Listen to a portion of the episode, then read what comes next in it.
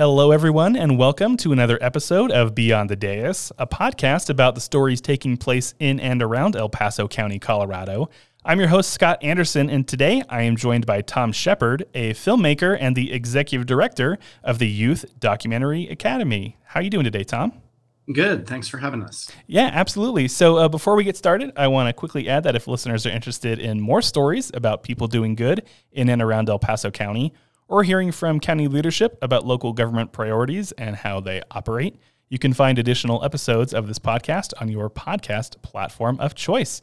Uh, but to get started, Tom, I was wondering if you could share some background about yourself and how you came to be associated with the Rocky Mountain Women's Film.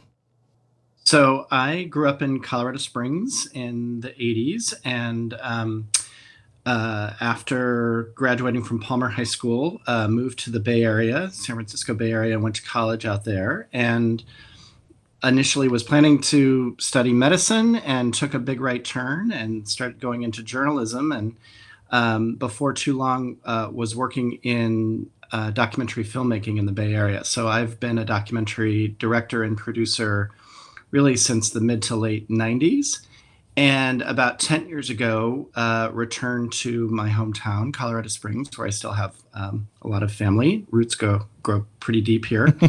Uh, and uh, just started talking with educators film arts folks about this question of why there are such a dearth of film arts and media arts academies in the middle of the country.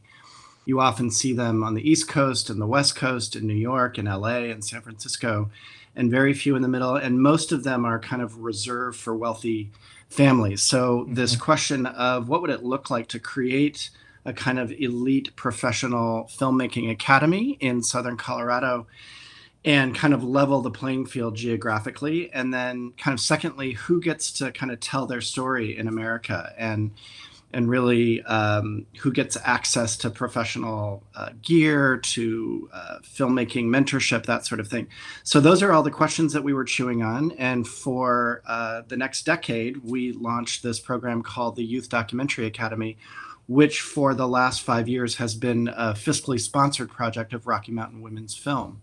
And Rocky Mountain Women's Film runs the Rocky Mountain Women's Film Festival in Colorado Springs. I didn't even appreciate growing up in Colorado Springs what a significant festival this is nationally and internationally. It's the longest running women's film festival in North America. It's going on 40 years.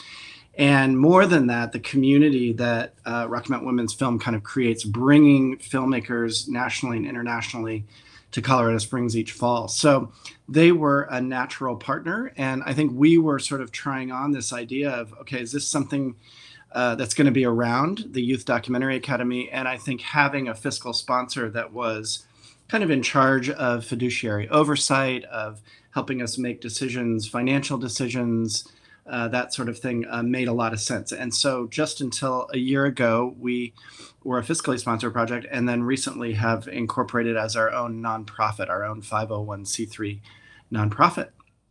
Uh, so, can you share some background about the Youth Documentary Academy specifically and what the main mission of the organization is? So, we bring filmmakers into Colorado Springs and we work with local talent. And every summer, we work with approximately 12 students from the area. Most of those students are uh, from El Paso County. Once or twice in 10 years, we've uh, been able to work with a student from Pueblo who's come up. And basically, for two months, young people learn all aspects of documentary filming. So they learn the technical competencies, camera, lights, and sound.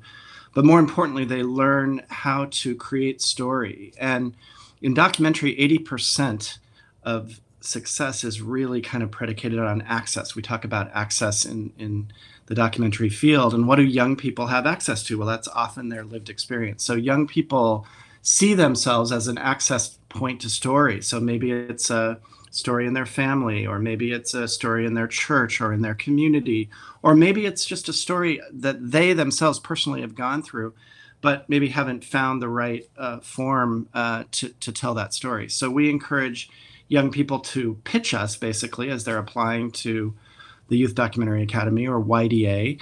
And they go through a review process. We review applications, uh, from 40 to 60 applications every year. And then we interview most students who take the time to thoughtfully kind of fill out our application.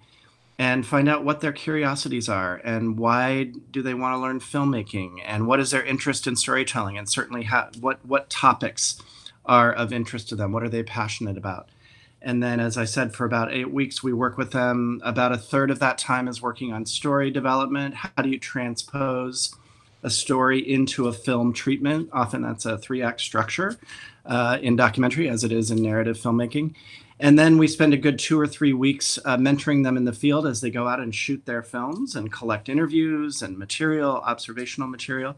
And then we work with them very closely in the edit room uh, to help shape their story.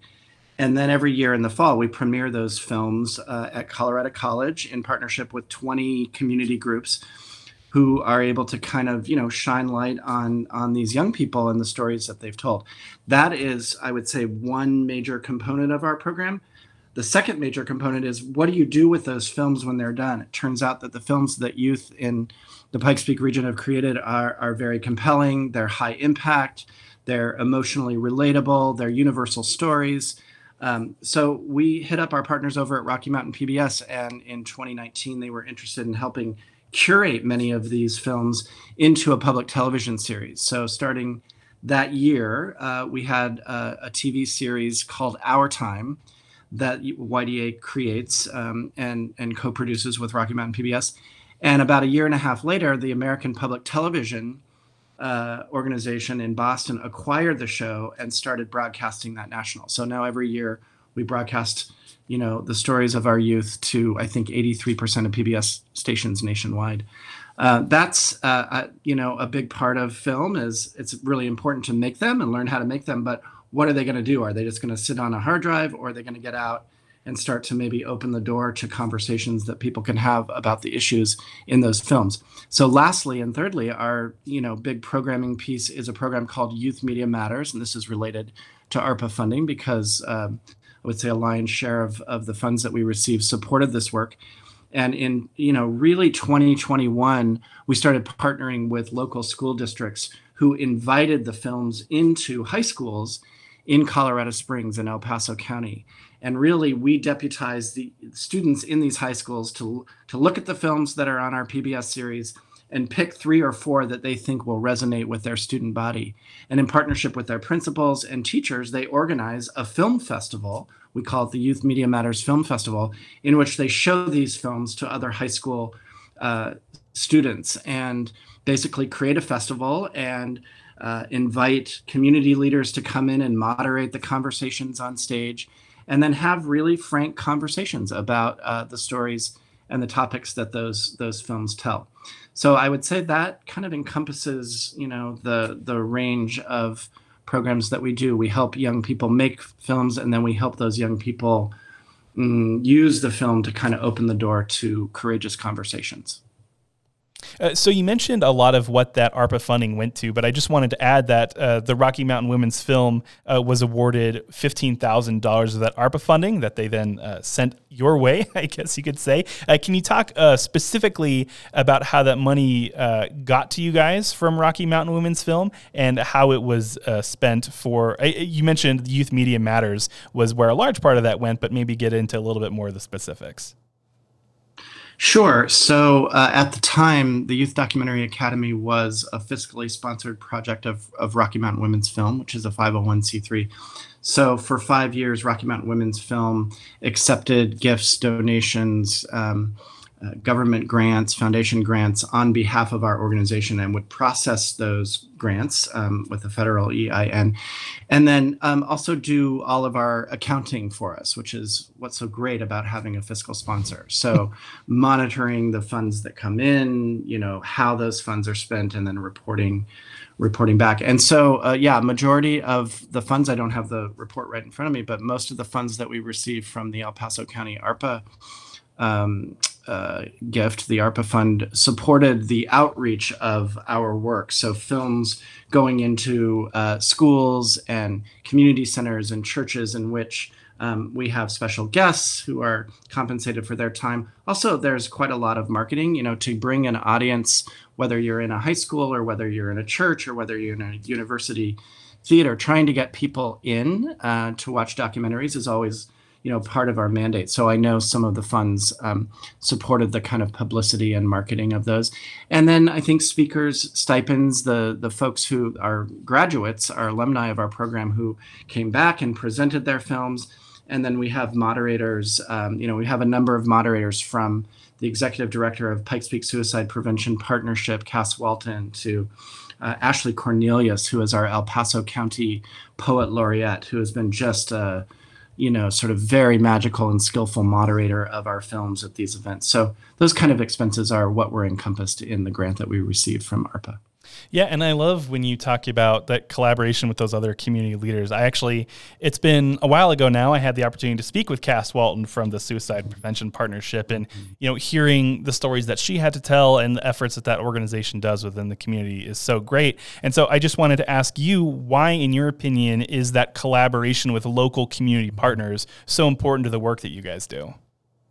I think probably you understand this as a media person, Scott. That that you know everyone has a story and telling a story allows you to maybe humanize an issue that is complex that might be delicate that might be difficult to raise conversation around. And i would say mental health is is right there on the list of topics that are difficult but must be wrestled with in society. And so cass's organization pikes peak suicide prevention partnership among many, many community organizations in Colorado Springs have been wrestling with mental health and certainly teen mental health and trying to address things like the high rate of suicide incidents in southern Colorado and certainly other mental health challenges, especially in light of COVID. Um, I think we saw a national spotlight on those issues. So, what is it about a 10 minute film that's told a first person point of view film that that might help this cause? Well, usually these films will, you know, very um, intimately kind of personalize a topic and allow an audience to sort of reference these topics and say, oh, well, I relate to that. I have a story that's not unlike that. Or I have a story that's like this, but different in this way. So I think um, being able to coalesce a number of community groups at our screenings means that the films are able to illuminate the work that amazing nonprofits are doing on the ground and giving people a very direct, a very personal, a very intimate access point um, to those stories and kind of starting the conversations. Yeah, and you know, uh, you mentioned yes, I have a very a very uh, keen awareness and understanding for the importance of stories. The the subtitle actually for this podcast is the stories of El Paso County. It's to me, it's so important to tell stories as a way to share information uh, because that does come from, I think, a more personal place and a more a more genuine place. And you know, people need to hear in that kind of way what these stories mean to people. And so, uh, kind of spinning that forward into this next question I had for you: What about filmmaking specifically? Makes it a really valuable learning experience for youth at the uh, Youth Documentary Academy.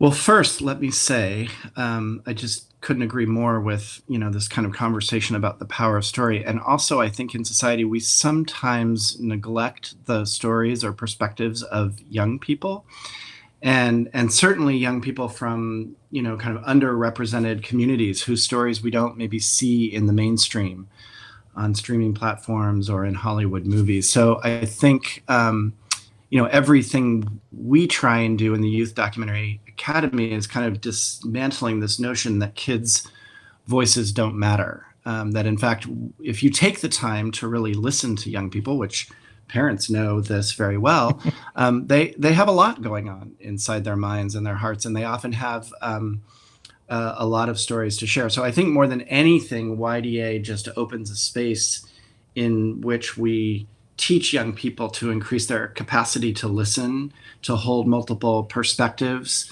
Um, I think that's a, a, sort of critical piece in our democracy. And I love that we're doing it in Colorado Springs, um, to be quite honest, because we'll have young people who maybe are, you know, from first generation immigrant families sitting next to kids whose parents are colonels in the Air Force, sitting next to kids whose families are uh, over at, at Fountain Fort Carson sitting next to kids who identify in the LGBTQ plus community sitting next to, you know, there is such a diversity of young people in our community. And when you bring people together and the common thread is, okay, I'm curious to learn about other people's stories and experiences and maybe connect that story to others. That's, um, I mean, that, that's not only how you make good films, that's how you strengthen good democracies. So, um, and then I just would say, lastly, that there's something about film, I think, because um, both of its visual medium, its uh, access to storytelling, which I think as a species we just are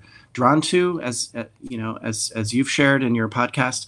So, uh, and I think also short films um, are a, a, really interesting way to not, you know, spend two hours in a room, but ten minutes in a room that then opens the door for people to then bring their own stories and their own perspectives into conversation. So there's just you know, there's a lot about the enterprise that we love, both from a filmmaking standpoint, but also a kind of empowering voices of of all our youth perspective. Yeah, and and one of the things you mentioned that uh, I really sort of grabbed and thought was interesting is just the idea, and I rightly so, that I think a fair amount of people out there would think that uh, youth may not have uh, anything important to say simply because they're young and they haven't experienced life. Okay, okay, sure. And I, I, think that even makes it more difficult for their stories to be shared. And so the, the, work that you're doing, I certainly don't envy the task of you know trying to really get that information out there. But I wanted to ask too, how do you teach youth to combat that cynicism? when they're trying to share genuine emotion and thoughts with a wide audience, how do you let them know that it's still important even if you even if people aren't listening to you to share your point of view and to share your stories? I mean, I would love for us as faculty to take credit for this, but really we we just kind of follow the lead of young people. And I think if you create a space in which young where the the ethos is about listening to each other and respecting each other's stories, whatever those stories are, it's quite infectious, you know. So I think just that basic value of, you know, how how do we listen? It's such an undervalued um, kind of attribute in society right now. Right now, certainly on the national scene, political discourse can can feel a little bit toxic, and often it's like the meanest voice wins, the loudest voice wins and in the case of this kind of documentary filmmaking, it's quite the opposite. It's really teaching young people to how, how to use their their their capacity to listen deeply, and then give them a very specific skill set from filmmaking and storytelling to then translate those stories. But these young people, they all work together. They work in teams of three. So someone will be directing their film, another uh, on their crew will be uh, camera shooting, and another person will be doing sound. And then they switch and so they're you know uh, moving those roles around so then they get a chance to shoot on someone else's film so there's just this this sense of cooperation of collaboration but underneath it all all of the young people have a bunch of emotional skin in the game because they have these stories that maybe haven't been attended to you know maybe within their own families sometimes and they they want to elevate those stories and they kind of all respect that so it's um it's as much about process as it is about you know um, uh, about the product of a film itself. And I'm wondering if you could share uh, one or two, however many you might have, a personal story about you know someone who's been able to attend the academy and what it has what it has done for them whether you know it was just in getting them to share their story to that wider audience or maybe how you know they went on to uh, go into a career in documentary filmmaking or something like that? Is is there a personal short story you can share with us? There are so many. We have like 120 graduates over our decade, and they all have such, you know, really interesting stories. I mean, because we were talking about mental health a little earlier, and certainly kind of enduring the pandemic and working with young people um, after that time, there there's a young woman who graduated from Cheyenne Mountain High School whose brother, um, they're both adopted in their family, uh, had had attempted suicide, and this young filmmaker Madison Legg felt like at the time um, there was just silence around it. The school didn't want to talk about it.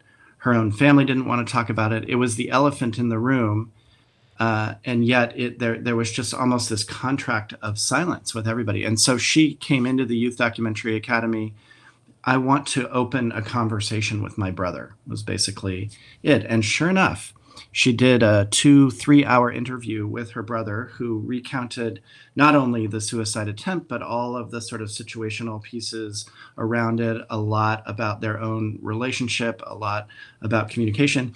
And then she went out as a photographer and just collected uh, very evocative imagery to really support that story. And she made that film, and it happened to uh, broadcast on PBS, on Rocky Mountain PBS and actually won an Emmy, a regional Emmy. And wow. Madison, who's now 25 or 26, this is actually before we started our PBS series, Our Time. Uh, it was it was one of the reasons why we started to partner with Rocky Mountain PBS. And um, she now will go and take that film around or appear at audiences and talk about how catalytic it was just to have a camera and a microphone in a room and be able to say to her brother, Look, I'm here to listen. Maybe you didn't know, but I also you know was going through a lot. And the the conversation that ensued ended up uh, turning into a very exquisite film. And maddie goes on now. She's a poet. She's published two books of poetry. She comes and teaches in our program. We hired her to be a course assistant. So as an alumni she came back and now works with with youth who who are still in high school. Uh, that you know that film represents many uh, of our students who learn to use the medium of documentary filmmaking to just open up conversations um, that make things a little better.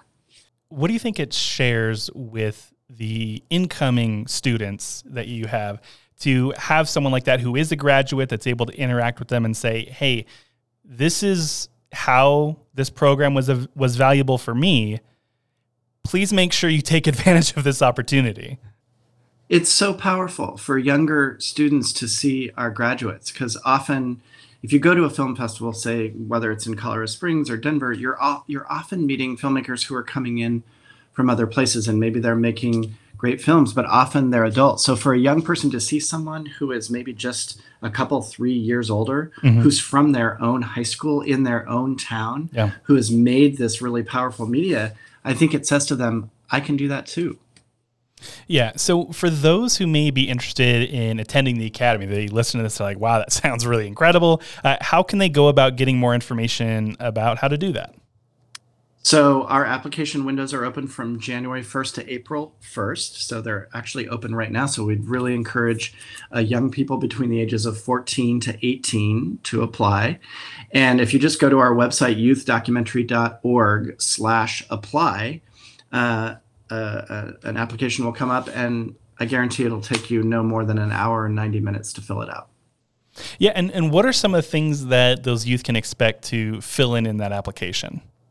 So there are questions about uh, what are your interests in storytelling. I mean, one thing we make very clear is that you do not have to have uh, filmmaking background. Some of our students do, and they go to schools in which, at a, a, young age, they're already learning on cameras, digital editing, that sort of thing. But many of our students do not. But they might have an interest in a particular story, or, you know, maybe interest in um, poetry or music or you know any of the arts uh, i think we're we're looking for that there are also questions about you know have you in your life been in a position where you've been able to stand up on behalf of someone else so getting at this question of you know increased capacity for empathy, uh, listening to other stories, and so that often leads to some really really interesting stories that young people share.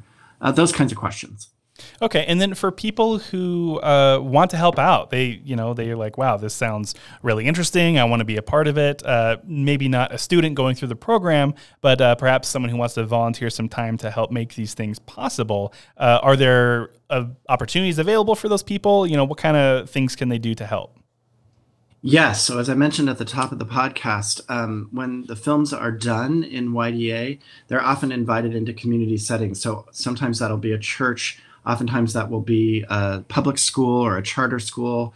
Oftentimes that will be a university. So we've screened at Pikes Peak State College, at UCCS, at Colorado College. We uh, we need volunteers to help with those events uh, in terms of the organizing work, but also if you're connected to a particular school or a particular institution and you think that there might be value in having our filmmakers come and show their work and open some of these conversations um, to their congregation or their constituents, um, we'd love to we'd love to hear from you. Awesome. And then uh, before we close things out here, I just wanted to give you an opportunity to share anything else that you think would be important for listeners to know about. No, I mean, I think, you know, we really appreciate that the city of Colorado Springs has supported the kind of incubation of this program in the first 10 years. And, you know, we, because we now have a Colorado television broadcast, but we have a national television broadcast, we, we love the idea that voices of, of kids from mm, the Pikes Peak region are uh, driving the conversation nationally to some extent. I mean, I grew up in Colorado Springs, and that certainly was not the case. So I think um, not only is it, uh, we think this program is really great for the young people who come through, but we think being able to kind of mm, elevate their voices on a national stage is also putting Colorado Springs on the map in a way um, that we don't always see. Awesome. Well, thank you, Tom. I appreciate you taking the time today and for all the work that you do there at the uh, Youth Documentary Academy. So thanks for uh, taking the time to join me. Thank you, Scott. If you're interested in listening to additional episodes of Beyond the Dais, be sure to look for us on Podbean or wherever you get your podcasts. Thanks for listening, and we'll see you next time.